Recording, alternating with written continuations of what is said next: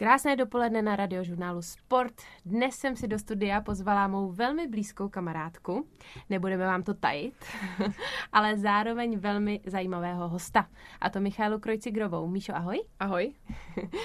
Jak tvé jméno naznačuje, tak dnes půjde o cyklistiku. Ty jsi manželkou jednoho z našich historicky nejúspěšnějších cyklistů, Romana Kreuzigera. Dalo by se říct i velkou hobby cyklistkou. Tak no. Kdy jsi ty naposledy seděla na kole? No, já tě hrozně zklamu, mm. uh, protože já tenhle rok vlastně skoro vůbec nemám uh, na kolo čas, což mě teda strašně mrzí. A uh, čím uh, ta cyklistická sezona je uh, dál, uh, tak tím mě se míň uh, na to kolo chce, uh, protože um, vím, že budu hrozně trpět, mm. že to odkládám a nejezdím. Čím míň jezdíš, tím, tím je to horší. Tím menší je motivace. Ano. A ta vášeň pro jízdu na silničním kole teda vznikla až s tím poznáním Romana, nebo tam byla už dřív? Uh, já jsem na Tour de France koukala vlastně vždycky. Uh, jezdila jsem tedy na horském kole, na silniční jsem se dostala až díky Romanovi. Uh. A to bylo vlastně tak, že mě ukradli uh, horský kolo a... A ty jsi uh, si našla Romana.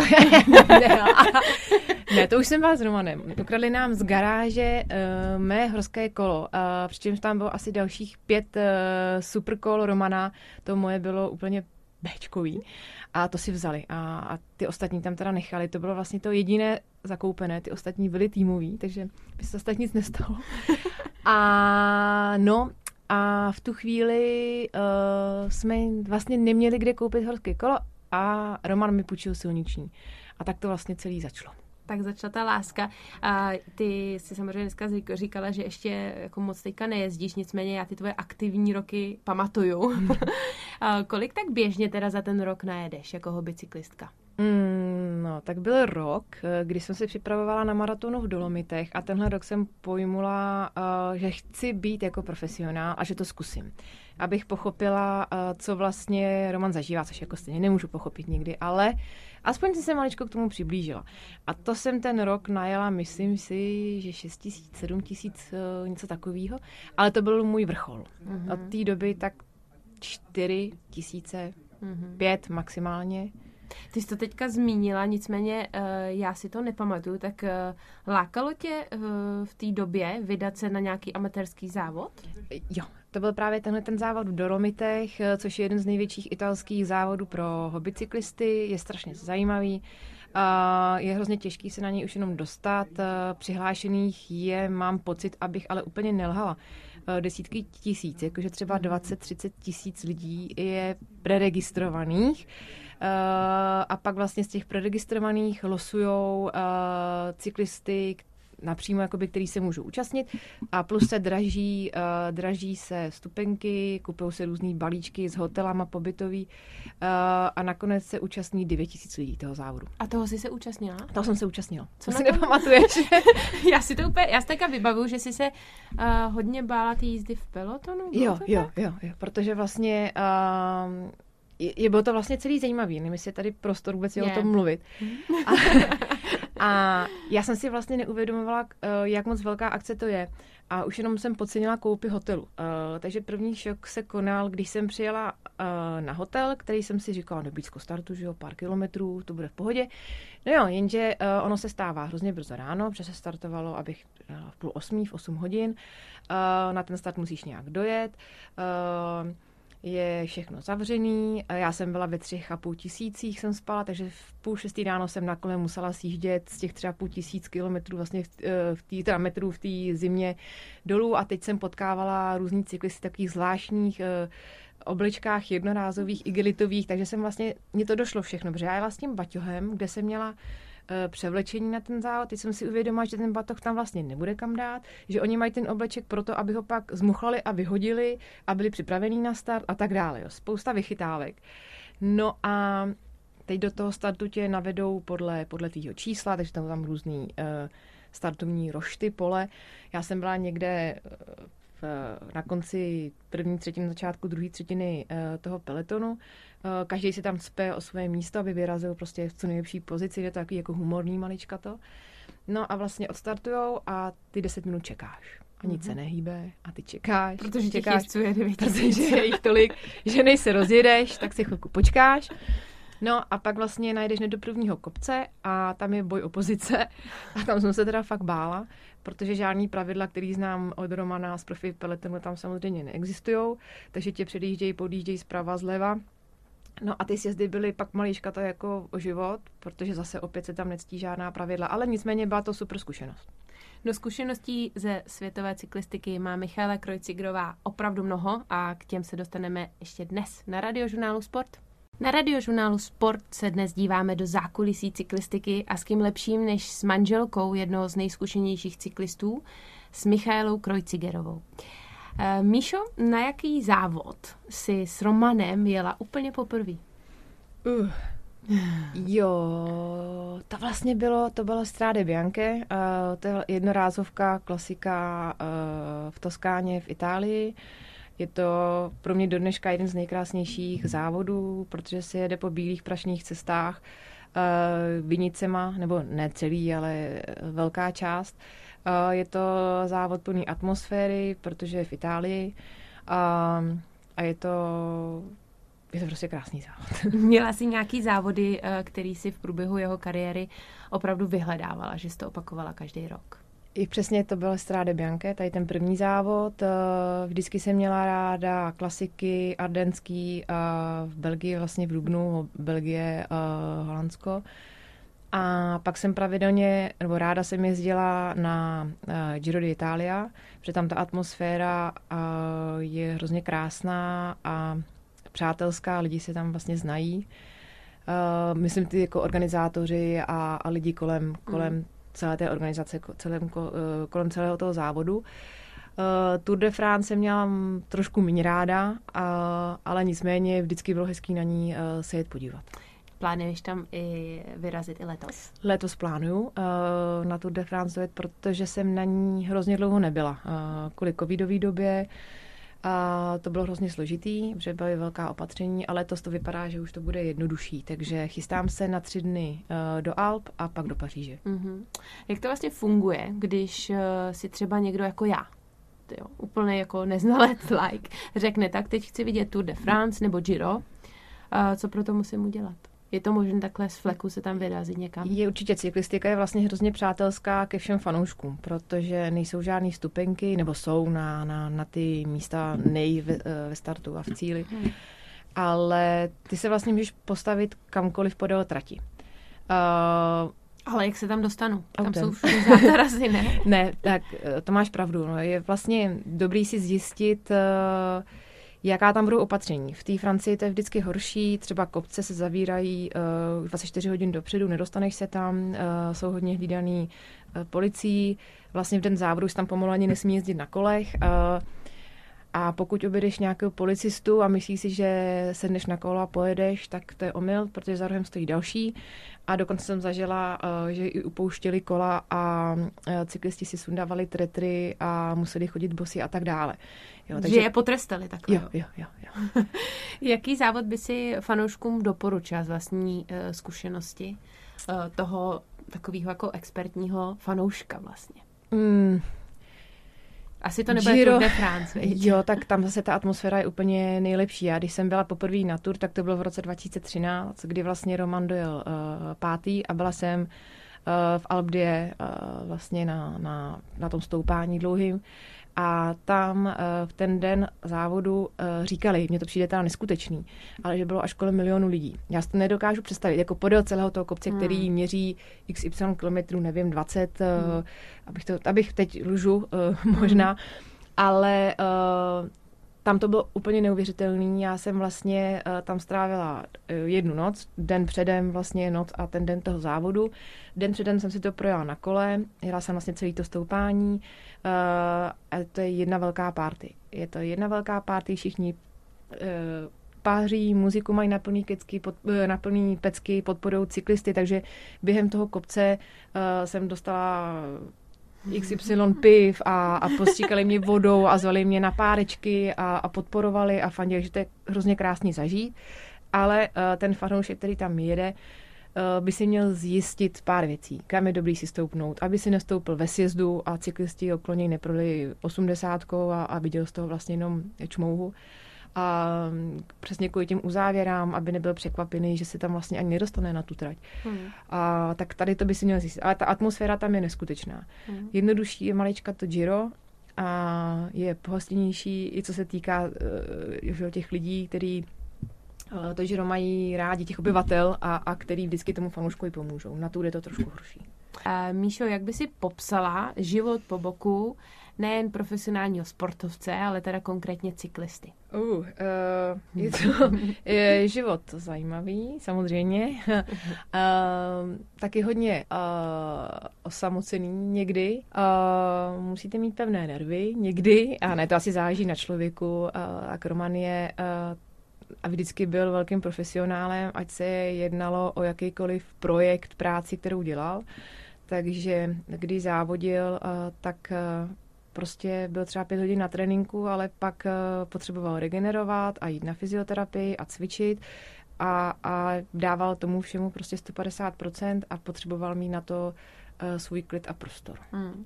Bylo něco, co tě třeba v tom začátku toho vztahu uh, překvapilo? Jo, překvapilo mě, že den volna je stejně dvě a půl hodiny na kole. To mě překvapilo taky. Nicméně, jak si to prožívala při těch závodech? Protože ne vždycky si měla možnost být na místě, ne vždycky to dávali na hlavním kanále v televizi. Jak já jsem vždycky věděla, kde si to najít, stream na cizích televizích, vysílání. Uh, pak uh, věděla jsem, že nemá cenu koukat od začátku, takže to jsem třeba měla puštěn jenom online a průběžně jsem sledovala, jestli třeba nespadnul a jestli je tam, kde má být, v čelní skupině, v úniku, když do úniku vlastně nikdy moc nechodil.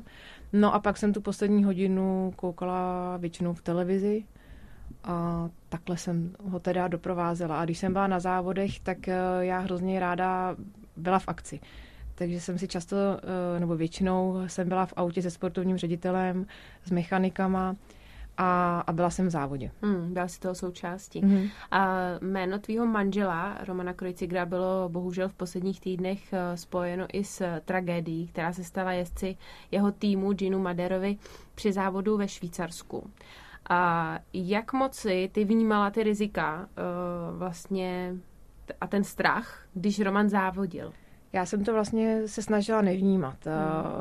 Nemyslela jsem na to, samozřejmě jsem věděla, že sjezdy jsou rychlí, ale věděla jsem, že Roman je dobrý sjezdař. A, a taky jsem věděla vždycky, že Roman je velice dobrý technicky a nikdy uh, nešel bezhlavě uh, do něčeho. On byl vždycky spíš ten z těch závodníků, který přemýšlí o všem a hodnotí a vyhodnocují věci uh, dopředu. Takže v tomhle tom jsem byla trošku víc v klidu. On i sám věděl a vždycky mi to říkal. My jsme se o spoustě věcí, co se týká toho sportu, vlastně vždycky bavili a rozebírali jsme to spolu. A věděl, za kým má jet a nemá, kdo umí ve sjezdu, kdo neumí, kdo se umí pohybovat v balíku. A tady těch jezdců vždycky využíval, aby sám sebe jakoby nejvíc ochránil. Mm. Takže já jsem se snažila nad tím nepřemýšlet. A když někdy náhodou spadl, Uh, a já jsem to v té televizi viděla, tak už jsem uh, z těch jeho pohybů věděla, jestli to bude průšvih nebo nebude. Mm-hmm. Přece jenom, když říkáš, že jsi to v té televizi viděla, tak uh, ty záběry jsou někdy hrozně vlastně uh, nekonkrétní, nebo se dozvíš jenom třeba od um, komentátora a tamhle se stala nějaká uh, bouračka, popadalo tam pár jezdců, třeba tam u toho zrovna není kamera, nebo jenom z helikoptéry. Neměla jsi přece jenom někdy jako hrozný strach, jakože ježiš, doufám, že tam není, to jsem musela mít skoro každý závod, ne? Ne, já jsem uh, věděla vždycky, když jsem koukala, tak uh, já jsem se naučila za ty roky rozpoznávat jezdce v balíku. A já uh, podle pohybu uh, poznám hodně jezdců a Romana jsem poznala úplně uh, na, na sto procent, dobrou. na první dobrou. Takže jsem věděla, že třeba v tom páru se pohyboval na druhé straně balíku a, a že tam vlastně ani vůbec nemohl být. Mm-hmm. Roman je teď už bývalým profesionálním cyklistou, ale dlouho nelenivěl. Stal se sportovním ředitelem stáje Bahrain Victorious. Jak moc se mu změnil život? Jak moc se změnil život vaší rodině? Vlastně se skoro vůbec nezměnil. Ne, já jsem strašně ráda za tady tu práci, že se v ní našel, protože spousta sportovců profesionálních má pak strašný vlastně problém skončit, protože neví, co se svým skončit v tom sportu, protože neví, co dá s tím životem. A on to věděl, a věděl to vlastně už ten poslední rok, věděl, že chce končit a věděl, co chce dělat, což za mě bylo skvělý. Takže ten přechod byl hrozně hladký, vůbec ho to netrápilo, že skončil a pustil se na sto procent vlastně do nové práce, kde během prvního roku získal zkušenosti a teď tedy Uh, si to opravdu už jenom vychutnává, hrozně ho to baví. Vlastně nezměnilo se nic, je pořád na cestách, uh, jediný co, když je doma, tak nepotřebuje čas na tu regeneraci, co potřeboval dřív. Takže se může mnohem víc uh, věnovat uh, holkám a, a může s nima chodit po sportech a, a, a po jejich aktivitách, což jsem teda ráda. Hmm. Ještě jednou krásné dopoledne na Radiožurnálu Sport. Ve studiu jsme dnes s Míšou Kreuzigerovou, zakladatelkou iniciativy Dám respekt. Uh, Míšo, přibliž nám, o co vám v iniciativě se žlutými nálepkami a se značkou jedna a půl metru, o co vám tam jde? Tak my jsme vlastně začali s projektem v roce dva tisíce devatenáct a, a primárně nám šlo o to, aby se naučili řidiči objíždět cyklisty jedna a půl metru, aby si uvědomili, uh, že tady ta vzdálenost je opravdu nutná a bezpečná a aby neublížili tomu cyklistovi. Ale postupem času jsme zjistili, že to vlastně není jenom o jedna a půl metru, ale že to je o nějakém vzájemném respektu mezi, mezi řidiči a, a cyklisty, který prostě chybí. A je vlastně strašně legrační to, že šedesát čtyři nebo šedesát pět procent z nás je jak cyklistou, tak řidičem, ale stejně, když jsme jako cyklista zrovna v tu chvíli na silnici, tak nesnášíme řidiče. A na druhou stranu, když zase řídíme, tak nesnášíme ty cyklisty a zdržují nás. Je taky trošku schizofrení a, a je to zvláštní, ale je to tak. Takže hmm. jsme si řekli, uh, že klíčem je vzájemný respekt a, a ohleduplnost, že to je vlastně, to vlastně stačí. Hmm. Stačí to, aby jsme začali každý sám u sebe, aby jsme respektovali pravidla a respektovali toho druhého a v podstatě to jediný stačí. Kdo byl u vás doma ten, kdo vlastně s tímhle nápadem přišel a vyhodnotil, že by to stálo za to, to v Česku začít propagovat? No, byla jsem to vlastně já, protože tím, jak jsem trávila hodně času na silnici nově a tím, že nejsem tak zdatná cyklistka technicky, jako je Roman, tak mě vlastně každý špatný předjetí nebo předjetí blízko mě rozhodilo a A měla jsem strach. A jak jsem začala sledovat, pak se samozřejmě stalo, že, že párkrát jsem dostala ostřikovače, to znamená, že mě někdo předjel a pustil schválně ostřikovače, aby mě ostříkl. Několikrát po mně hodili řidiči jako uh, něco z auta, aby mě vylekali. A tak jsem začala o tom se bavit s Romanem a začali jsme to řešit a, a došli jsme vlastně tady k tomu projektu. Mm-hmm. Já jsem z těchto těch příkladů, co jsi třeba teďka zmiňovala, na vašich workshopech byla docela překvapená. Já si myslím, že jestli jsem někdy nějakýho cyklistu ostříkla, tak to bylo prostě omylem, že mi vůbec nedošlo, že ostříkovač může dosáhnout až na toho cyklistu vedle auta. To jsem trošku odbočila. Nicméně vlastně máš naježděno hodně kilometrů po Evropě, v Itálii, ve Španělsku. A jsou tam ty vztahy lepší? Inspirovali jste se třeba tam? Z začátku jsme se inspirovali hodně v Itálii, kde, kde ty cesty vždycky byly bezpečnější. Já jsem se tam cítila dobře, což se teda za poslední dobu hodně změnilo. A já bych řekla, že po covidové době, nebo v době covidové, kdy přibylo prostě ještě víc cyklistů, do toho řidiči jsou nervóznější, ta doba nás jaksi jako všechny nějak poznamenala, tak ta situace se hodně zhoršila. Španělsko je zase naopak, tam se ta situace strašně moc zlepšila, tam vlastně jedna a půl metru uzákonili, dodržování vzdálenosti hlídají policisté z dronů a z vrtulníků a opravdu hrozí odebrání řidičského oprávnění, profesionálové se toho strašně bojí, takže se, jsou schopní za tebou jet klidně i několik kilometrů a vlastně se vůbec nerozčují. Možná to je i ta jejich povaha, kdy oni vlastně nikam nespěchají a, a, a mají to všechno tak nějak v pohodě. A tam to je teďka opravdu, opravdu bezpečné. Ta Itálie je horší.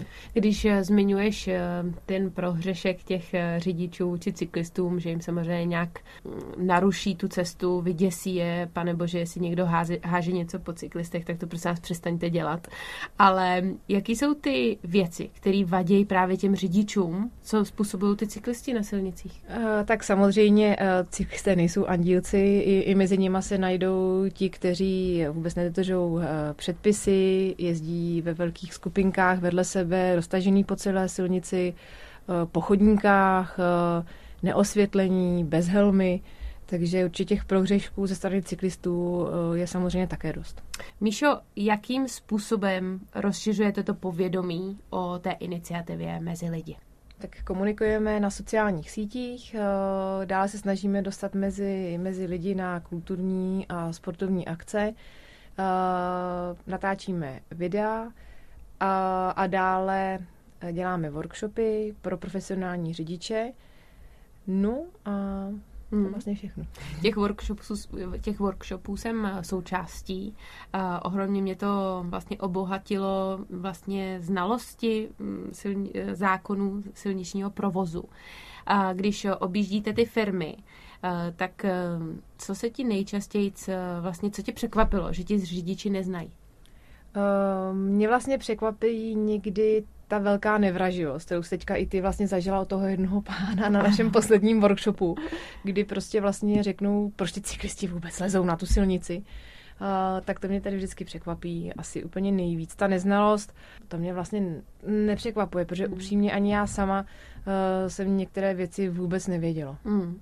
Já teda musím říct, proč ty uh, cyklisti lezou na ty silnice, protože podle zákona oni nesmí jezdit po chodníku. Ano, to už vím.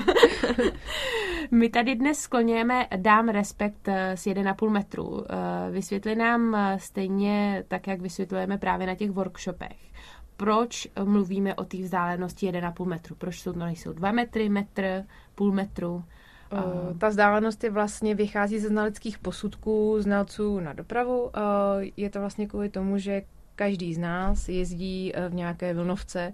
Nikdo z nás nejede úplně rovně, ačkoliv si to myslíme. Uh, čím méně zkušený cyklista, uh, tím větší ta vlnovka, no to, to vychýlení z té trasy je.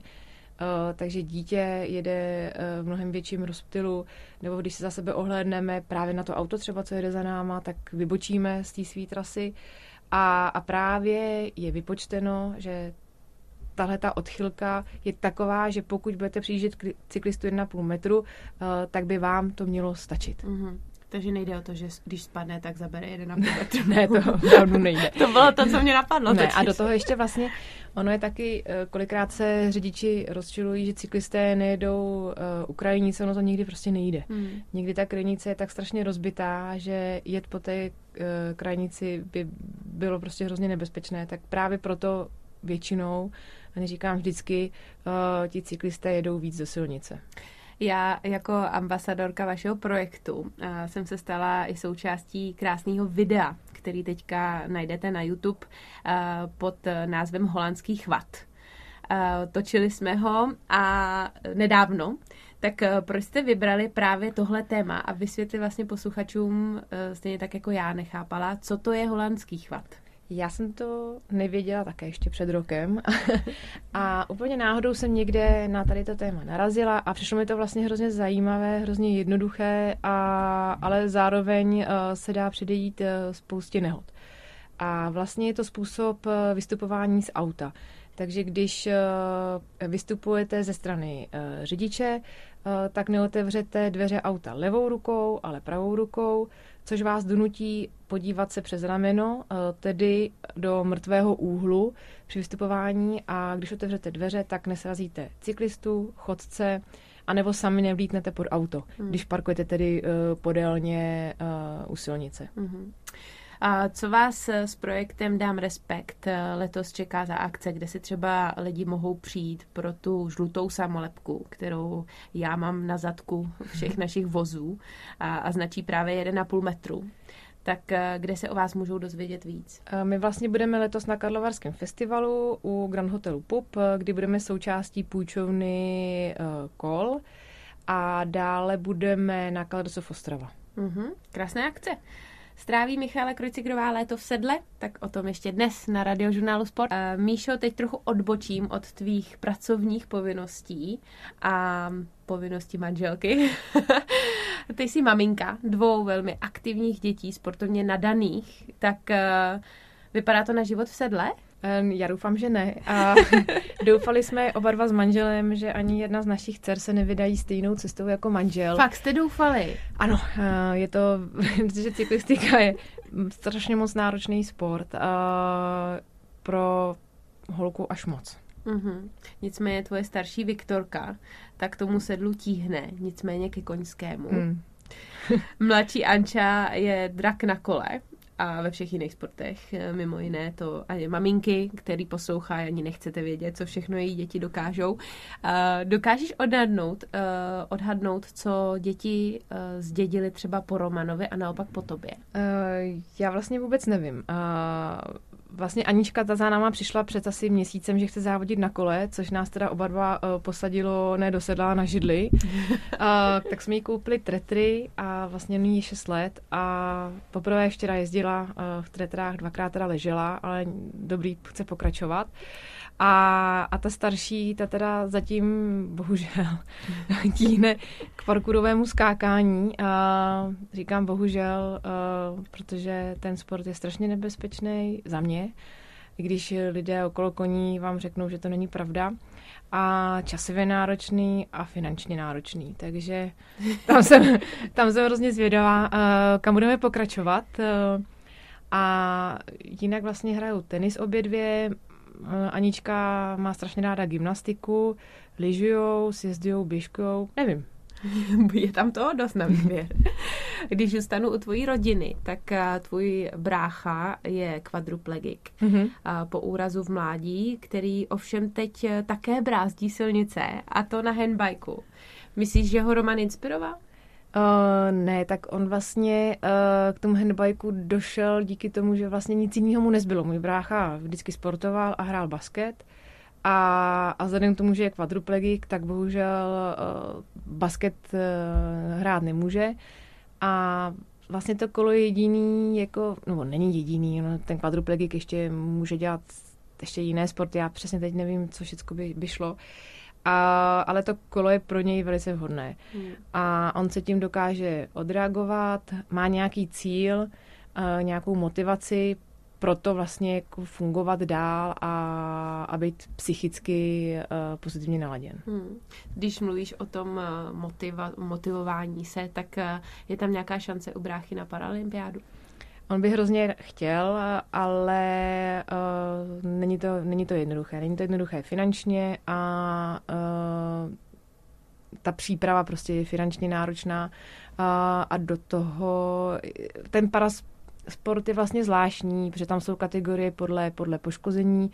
Uh, brácha má hodně těžké poškození, takže spadá do kategorie s tím těžším, ale zároveň tam jsou lidé, kteří mají maličko lehčí to postižení, tudíž mají víc šancí zase než brácha. Ono, to, ono je to komplikovaný. Hmm. No třeba příště přijde i on. Mm-hmm. A každopádně nám dneska ta hodina skoro ani nestačila. Těch témat je opravdu ohromně a já se musím dneska už rozloučit. Děkuji moc Míše Kreuzigerové za dnešní krásný rozhovor. Děkuji za pozvání. A od mikrofonu Radiožurnálu Sport se loučím i já, Andrea Hlaváčková. Přeji krásný pondělní den.